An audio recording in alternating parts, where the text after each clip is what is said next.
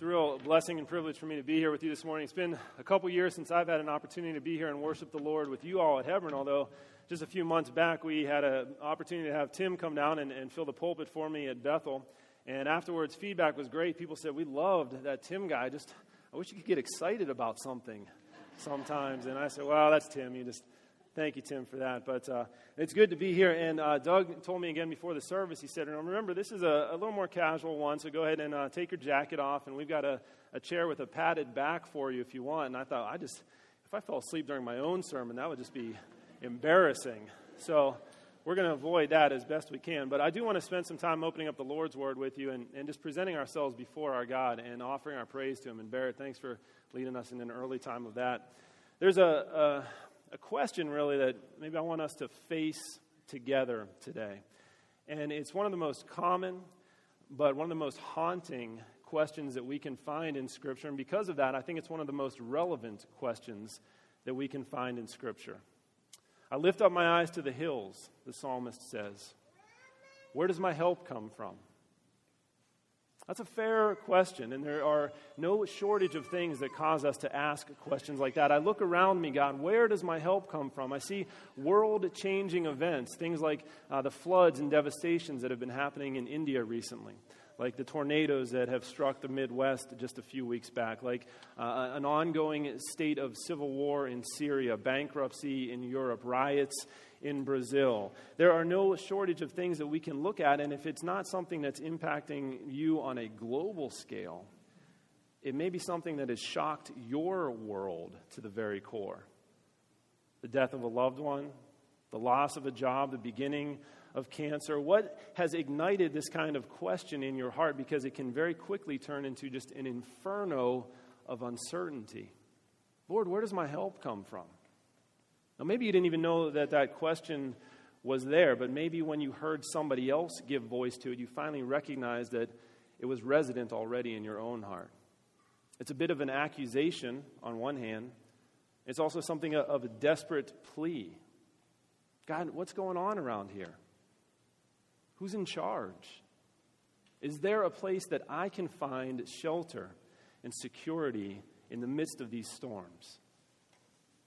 The great truth of Scripture and what I want to look at with you today is that we do and can find shelter from, from all unrest in the arms of the Most High. He is the one who will cause all to be still and peaceful one day. But in the meantime, He is the one who shepherds and protects His loved ones. He is the one who will make Himself known to all nations, who will be exalted by all peoples, Scripture says. Rest assured, there is security and shelter. To help us look at that, I want to look at uh, Psalm 46 with you. And I don't, I don't know, it looks like it'll be up behind me. I'm going to read it here. If you've got a, a personal Bible or, or anything like that, though, I, I always encourage you to take that out as well. Open that up as we read this, but then leave it open in front of you as we dig into God's Word together here today. But I'll begin by reading Psalm 46 and ask you to listen to the Word of God. God is our refuge and strength a very present help in trouble. Therefore, we will not fear, though the earth gives way, though the mountains be moved into the heart of the sea, though its waters roar and foam, though the mountains tremble at its swelling. There is a river whose streams make glad the city of God, the holy habitation of the Most High. God is in the midst of her. She shall not be moved. God will help her when morning dawns. The nations rage, the kingdoms totter. He utters his voice the earth melts. The Lord of hosts is with us. The God of Jacob is our fortress. Come, behold the works of the Lord, how he has brought desolations on the earth. He makes wars cease to the ends of the earth. He breaks the bow and shatters the spear. He burns the chariots with fire. Be still and know that I am God. I will be exalted among the nations. I will be exalted in the earth. The Lord of hosts is with us. The God of Jacob is our fortress. This is the word of our God. Will you pray with me before him? Majestic God, you speak to us in the midst of chaos, and you call to us in the midst of fear. Allow us to hear your voice clearly today and to be drawn into deeper fellowship with you through your Spirit. And Father, I pray that my own weak words would not get in the way of your powerful message, but that you use this time to speak to us all by your living word and the power of your Spirit. It's in the matchless name of Jesus, the Christ, we pray. Amen. A couple years ago, I saw uh, Leno on The Tonight Show the first time around that he was on there. And he does that bit sometimes where he pulls out headlines, and there are typos or omissions or something that's kind of funny. And he pulled out a section from a local newspaper that had uh, the religious listings for the churches in the area, their services, times, sermon titles, and whatnot for the day. And in the corner, there was a church, and their service began at 11 o'clock. And the sermon title for that Sunday was, Oh God, where are you? And just a couple blocks over and a block or two down, there was another church in the area. It had its address and sermon and its uh, service time. And the sermon title there for that Sunday is God is with us. And so I think I knew where I'd be attending that Sunday. but that's a question that comes up too. We might wonder where God is when we face this nearly endless list of things that, that causes us to concern or that drives us to doubt or that even fuels our fear. God, where are you? I lift up my eyes to the hills and I see these things around me. I see, as the psalmist talks about, uh, uh, raging geological forces, even that, that are outside the scope of our control. He said, The mountains totter, the seas and oceans roar. We see devastation like this that happens a lot. Natural disasters, we're being told that perhaps they're going to become a little more common. I don't know if that's true, but it's obvious that there are devastating forces out there that are simply beyond our ability to manage. Earthquakes, tornadoes, hurricanes. Sin has so corrupted the very fabric of creation that Paul says in Romans 8 creation itself groans and cries out to be freed from its bondage. We look around us and we see uh, massive unrest on the socio political front. It said that in our psalm, it said that uh, nations rage and kingdoms totter. And very interestingly, uh, the psalmist uses the exact same words to describe that. The oceans rage, nations rage, mountains totter, kingdoms totter. He says everything is, seems to be coming unhinged. And we can see that as we look around. We see uh, things like the Arab Spring, riots in Brazil, just unrest in our own country. We see societies and institutions that, that uh, end up cannibalizing themselves mercilessly because of this strife. We see things that hit us on a very personal level lingering, pervasive uncertainty that comes from, from economic distress. Here's the catch none of these are new things. None of these are things that God's people have not faced in every age and in every place. Psalm 46 uh, people are, are somewhat divided. Some people believe that it was written to address a specific situation in Israel at a particular time. Uh, and that could be true. It talks about an earthquake. We know that there was an earthquake during the reign of King Uzziah. Uh, prophets uh, Isaiah and, or Amos and Zechariah rather talk about that. So we know it could be referring to that. It talks about uh, political strife. We know throughout Scripture that God used the Assyrians, the Babylonians, the, the Philistines to, to uh, sometimes serve his purposes, but there was unrest right there. So it could be referring to specific things in that setting. It also, and this is evidence, I think, of God's wisdom and providence, uh, can just be speaking to general truths of the human experience. That we look around us and see unrest and uncertainty and difficulty. And the power of these things, let's be honest with ourselves here, can be very startling sometimes. It can be very severe. It can be scary. It can be downright savage at times, but it is always subordinate to the power of our God. That's what this psalm is all about. That's the truth that this psalm is trumpeting and celebrating.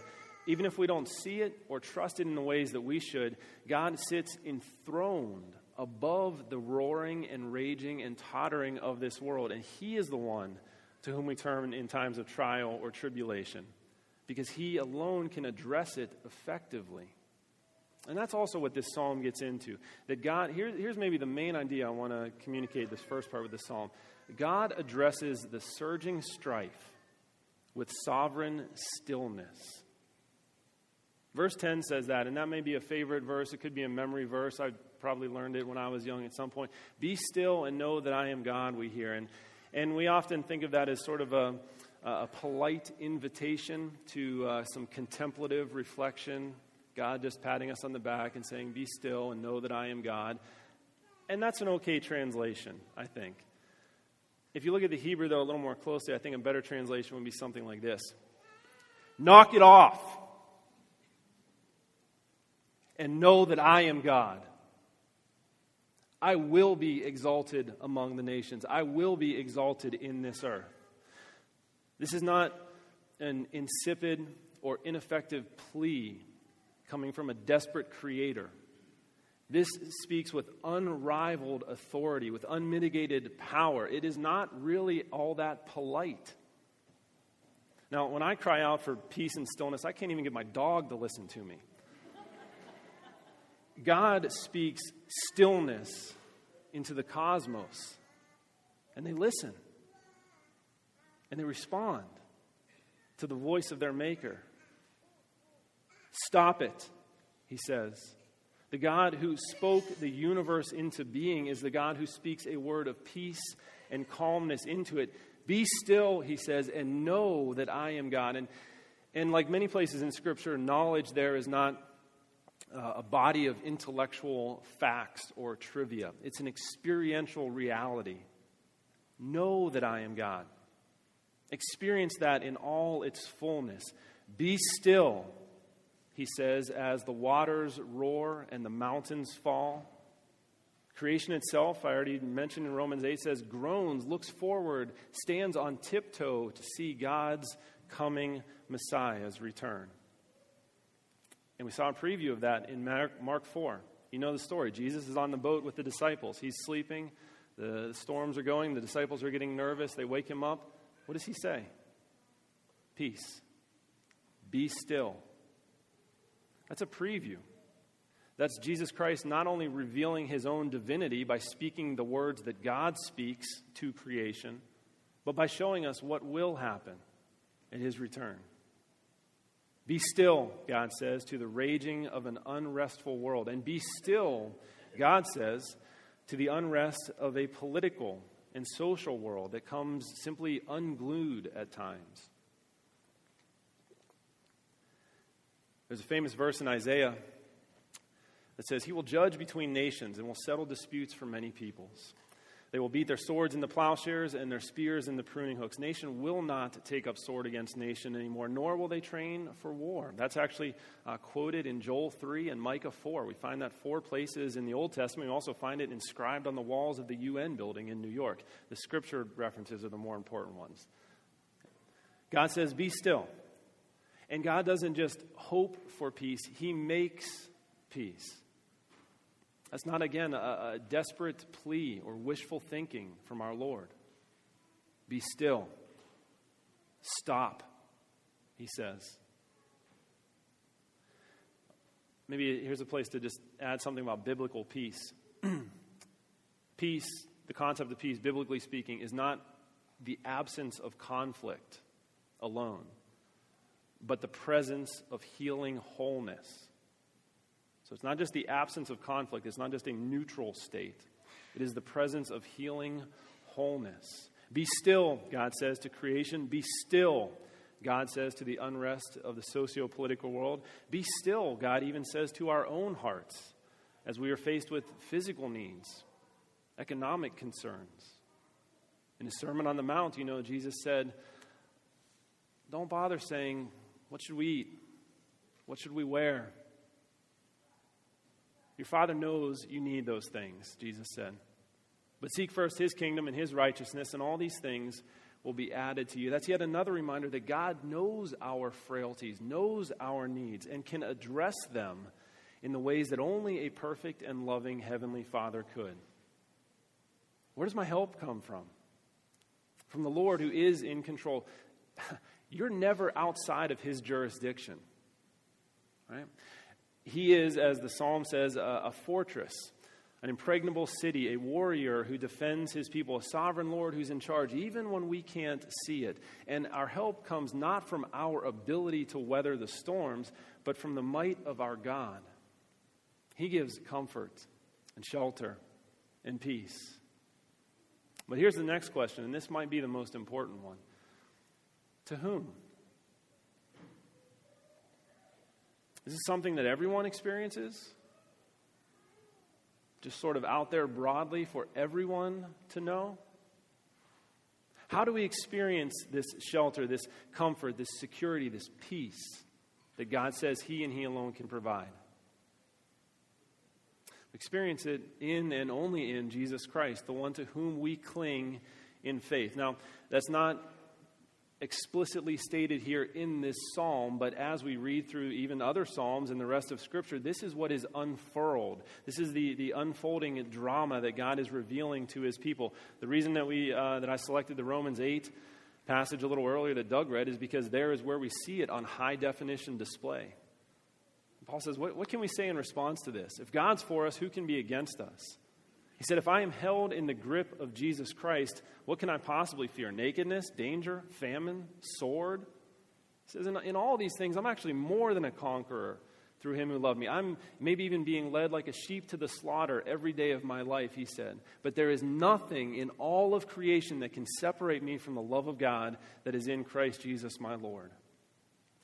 And so when we find these, these very attractive and necessary images of God's shelter and protection, it's important to understand that, that this is not just uh, a blind faith in, in a greater power. This is saving faith in the living God.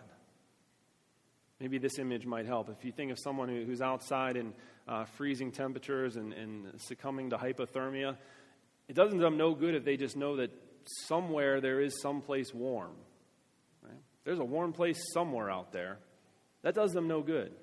They need to know where it is. They need to be invited into that place. They need to be brought into that place. They need to be given the warmth that they need in a particular place. Otherwise, the, the general concept is useless. It is useless. This is, I'm, I'm going to be pretty blunt with this. It is useless to think of God providing shelter and security and protection for us in some broad and undefined way that is not rooted and anchored in Jesus Christ's saving work for us. Because that is where we find these things. It's a saving faith that acknowledges the holiness of our God. It's a saving faith that acknowledges our own brokenness and rebellion before Him. We're not just innocent bystanders in a world gone mad. We are complicit in the chaos of this world and the brokenness that is around us. So it's a belief that God did for us what we could never do for ourselves, that the Creator stepped into this creation that he lived the perfect life we could never live, that he died the death that we should have died, that he was raised again in victory as a promise and pledge and foretaste of what we will one day experience in him, that God offers this salvation and security and protection to us in Christ, so that, like Paul, we can say, What can I possibly be afraid of? Nothing can separate me from the love of God that is in Christ Jesus, my Lord. Because when we turn to Him in that way, we find the shelter and the protection that we need. You know, the uh, National Weather Service has uh, not too long ago put out a, a, series of public service announcements. They're, being, they're becoming very frustrated and concerned because they've noticed that uh, there are a lot of people who run to their cars to seek shelter from a tornado. And they say, not only is that ineffective, that's actually one of the worst things you can do. We seek shelter in all sorts of ineffective and dangerous and even deadly places. We think that our, our shelter, our comfort, our security would come from our accumulations, possessions, our status, the standing that we have amongst friends and family. Those will change at some point. Those may deteriorate completely at some point. Then what? A man named Dr. David Burns is a psychiatrist at Stanford University School of Medicine, and he said this We tend to base our self esteem on certain things that we think we need to be worthwhile as human beings, and a lot of us base it on achievement or intelligence or productivity. So when those things start reversing, you begin to feel like less of a person. Well, that's just coming from the psychiatric world. It says if you don't have those things, you feel untethered and less of a person. Theologically, though, we can say you are not in the security that you could have if you are unanchored or untethered to Jesus Christ. It's not just that you feel less of a person, But you are not in Christ if you are seeking shelter and solace and comfort and protection from things other than Him. But that sense of peace and shelter that we have is something that we can cultivate. And this is another, I think, important idea. It is actually something that we can cultivate. It's not something we create, but it is something that we cultivate. I'm going to say that again, so hopefully it sinks in. We don't create it, but we can cultivate it. There's a great story in, in Mark 9 where a man personally witnesses Jesus healing miracles, and his response is, Lord, I believe, help my unbelief. It's an acknowledgement that I do believe, and yet there are vestiges of unbelief that I need you to eradicate and get rid of for me. We can cultivate this. We can make intentional efforts to commune with Jesus Christ through prayer, through study of His Word, through reflection and meditation on Him. And the Psalms are the best thing to do that with. The Psalms are, are really God's prayer book for His people. And so when we begin to immerse ourselves in the Psalms, when we begin to make uh, the rhythms and the language and the passion of the Psalms, even the lament of the Psalms our own, we begin to pray to God in the language that He gave us to do. It becomes something that just saturates our thinking and our focus. What starts as probably a, a, conscious and deliberate and maybe even difficult decision to seek shelter only in the arms of Jesus Christ becomes something that is then just second nature to us. We forsake the fleeing shelter of temporary and unreliable things and we find it in the arms of the Most High. That's how we experience God's shelter and security. But I think the last thing for us to consider on a topic like this is what does that then produce? What does that generate? What are the results of that then, having experienced that? In other words, is this something that God provides to us just so that we can feel a little bit better about ourselves? Is this just a, a warm, fuzzy alternative to a world of cold sharpness? Or does this create something and lead to something? The results of knowing this shelter and security that the Lord alone provides for us in Jesus Christ have profound implications. Profound. And I want to consider just a couple of them here briefly with you. When we begin to know God as a sure and certain fortress, as, a city which cannot be shaken, as the one in whom we are protected, we begin then in that way to start to cultivate and develop an eternal perspective, to begin to see things a little differently. Friends of ours have a, uh, a five acre pond, and I like to take my boys there fishing sometimes, and they, you know, they're still little, so they think that was, that's a really big place. It's a big pond. Last week we took them out to Lake Tahoe in California. Blew their minds. You begin to see something that just shakes every understanding you have of things. It puts things into completely new perspective. When we begin to see God's eternal perspective on things, it changes the way we look at things now. That's how Paul could say what he says in 2 Corinthians 4 Our light and momentary troubles are achieving for us an eternal glory that far outweighs them all. Christianity does not turn a blind eye to the struggle and difficulty of life. It looks that struggle and that ugliness right in the face and says triumphantly, There's something bigger and better in store for me in Jesus Christ. It gives us a new and eternal perspective, and that new and eternal perspective actually then can enable us to have joy even in the midst of trial. Joy even in the midst of struggle and uncertainty and unrest. We're never guaranteed safety in this world, but we have security in the Lord. And I've tried hard to distinguish between those terms.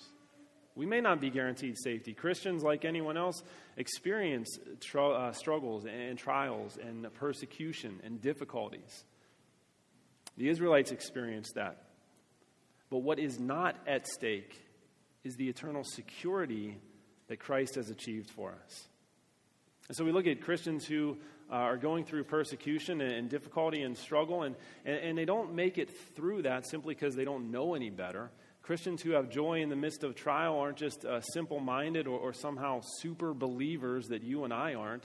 Christians can survive and actually even thrive in the midst of trial and struggle Because it's only against the backdrop of that struggle that the brilliance of the gospel shines forth in all its clarity.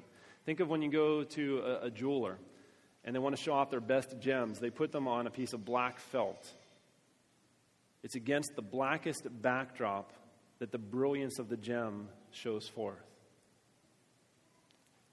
There's something about a faith that is willing to forsake everything else for the purpose of being united to Jesus Christ that, that just shines forth with a brilliance that this world needs to see.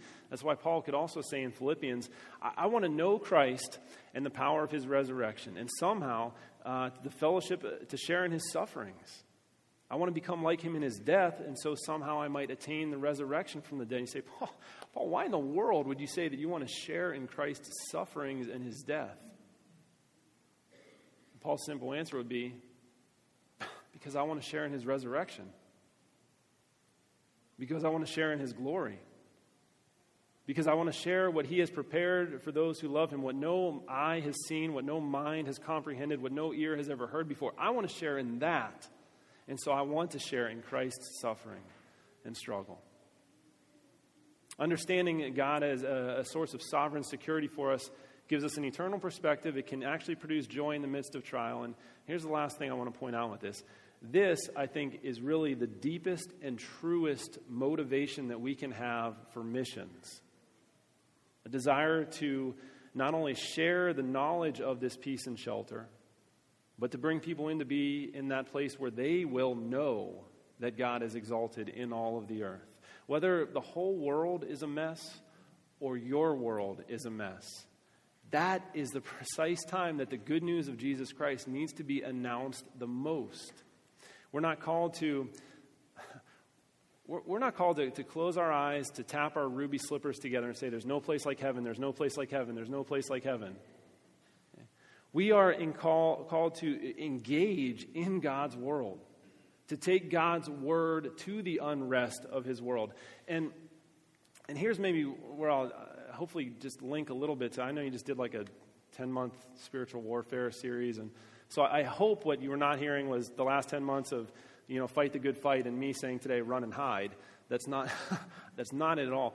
We can engage in the spiritual warfare that's out there only, first of all, only because Christ already has secured the victory. But then we can only even attempt to engage in that too because we know that we are secure as we do it. We know that we are held securely as we engage in that. So, uh, the chaos, the chaos that we might see around us cannot, cannot embarrass believers and cause them to keep their mouths shut. That must be the thing that emboldens believers, causes them to open their mouths to share the good news of the one who provides sovereign security in the midst of the storm. There are storms that can be beautiful, and there are storms that can be deadly.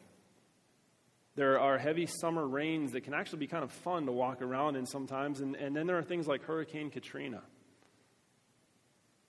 The tumult and the upheavals of this world affect us all, and while we may be able to bear them and tolerate them to different degrees, there will be a time where you are forced to take refuge. And the question then is this when the storms of this world drive you to seek shelter, where do you turn to find it? In the midst of global unrest, where do we find that shelter? The psalmist says, In the arms of the Most High, the one who will say one day, Be still and know that I am God. I will be exalted in the earth. I will be exalted among the people. Have you heard that? Do you know that God is a sure and certain help in times of trouble as the psalm begins? Psalm 121 says, I lift up my eyes. Where does my help come from? And he immediately answers, My help comes from the Lord, the maker of heaven and earth. Amen.